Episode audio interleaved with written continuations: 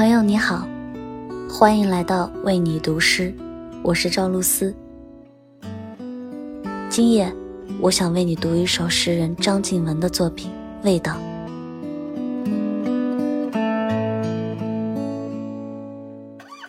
我喜欢刚出炉面包的味道，昏黄的厨灯下，柔和的色彩。我喜欢新鲜的蔬菜在竹篮中控水的模样。一滴滴水珠微颤着，像刚洗完澡，还未来得及擦拭。我喜欢蔬菜倒进锅里时欢快的一声“嘶”，以及煮果酱时的气泡，浓汤低沉的咕嘟声。我想我是喜欢你低头认真吃饭的样子，喜欢看空了的盘子，而也许。